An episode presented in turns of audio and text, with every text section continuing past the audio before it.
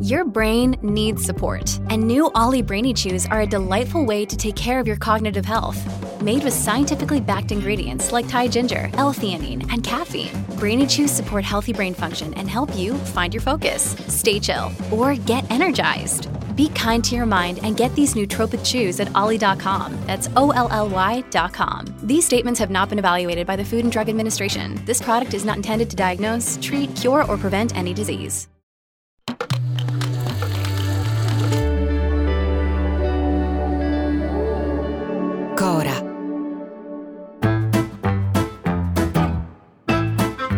Sono Luca Bizzarri, questo è un podcast di Cora Media e si chiama Non hanno un amico. Facciamo un esempio. Voi siete a casa vostra che guardate la tv.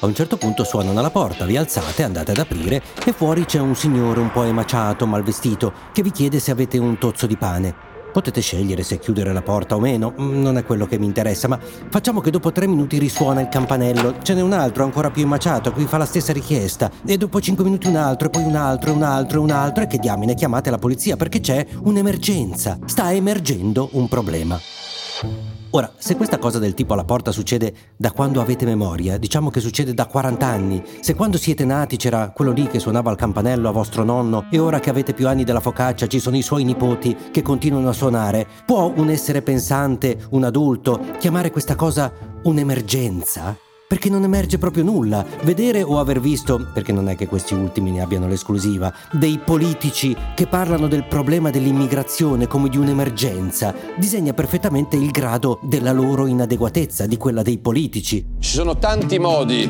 per bloccare, arrestare, ridurre un flusso che io ricordo è gestito da associazioni criminali ma quale emergenza? Arrivano barche, barchette, barconi da 40 anni e passa. E dove arrivano? A Lampedusa. Quanti posti ha l'hotspot di Lampedusa? 400, meno di 400, dopo decine di anni di sbarchi. Non saranno un po' pochini? Dove sta l'emergenza? A Genova abbiamo convissuto per anni con l'emergenza maltempo. Cosa voleva dire? Voleva dire che ogni volta che pioveva forte si allagava la città. Per anni. Io sono stato concepito durante un'alluvione, pare, ma l'anno dopo ce n'è stata un'altra. Cioè, che alluvione sia femminile l'ho scoperto scrivendo questo podcast perché ho un'emergenza di ignoranza. E poi anni dopo un'altra e un'altra ancora. L'emergenza era che nessuno faceva niente, come per i migranti l'unica emergenza che avevamo e abbiamo è un'emergenza della scarsezza della politica. L'emergenza è che di fronte al disastro di questi giorni c'è il ministro delle infrastrutture che va davanti ai giornalisti e dice che lui no, non è un complottista, eh ma questo è un complotto, che faremo la guerra, ma la guerra a chi non si capisce, che il nemico ci ascolta. Sono convinto che ci sia una pianificazione, una regia, perché 6.000 persone in 24 ore non ti arrivano per caso. Se non siamo in grado di gestire 6.000 persone, non 6 milioni, eh, è colpa dell'Europa, di quelli che ce l'hanno con Salvini, mica nostra. Ora, sicuramente ci saranno responsabilità anche di altri, dell'Europa, figuriamoci, ma fare politica dovrebbe essere proprio quello, assumersi delle responsabilità, perché per dire che non è colpa tua davanti a un problema basta un bambino di 12 anni, non serve un ministro delle infrastrutture. Per dire che non abbiamo una lira perché quelli prima di noi hanno fatto cagare, come ha detto Meloni, non ha detto proprio cagare, però insomma era più o meno quello, ecco, per dire che quelli di prima hanno fatto cagare, bastava chiedere a me. Io penso che il precedente governo abbia sbagliato. Sì, signora Meloni, quelli prima di lei, chi più chi meno, hanno fatto abbastanza cagare. E deve ringraziarli perché se quelli non avessero fatto cagare, non ci sarebbe lei ora lì, perché l'underdog vince proprio quando i big fanno cagare, se no resta underdog a casa sua. Quindi che lei abbia ereditato dei debiti, non solo lo sapevamo tutti, ma lo sapeva lei lei prima di tutti. Mi viene in mente quella scena di Traffic in cui un militare racconta che quando Khrushchev venne, come dire, dimesso, diede due lettere al suo successore dicendogli se sarai nei guai apri la prima e te la caverai, se capiterà di nuovo apri la seconda.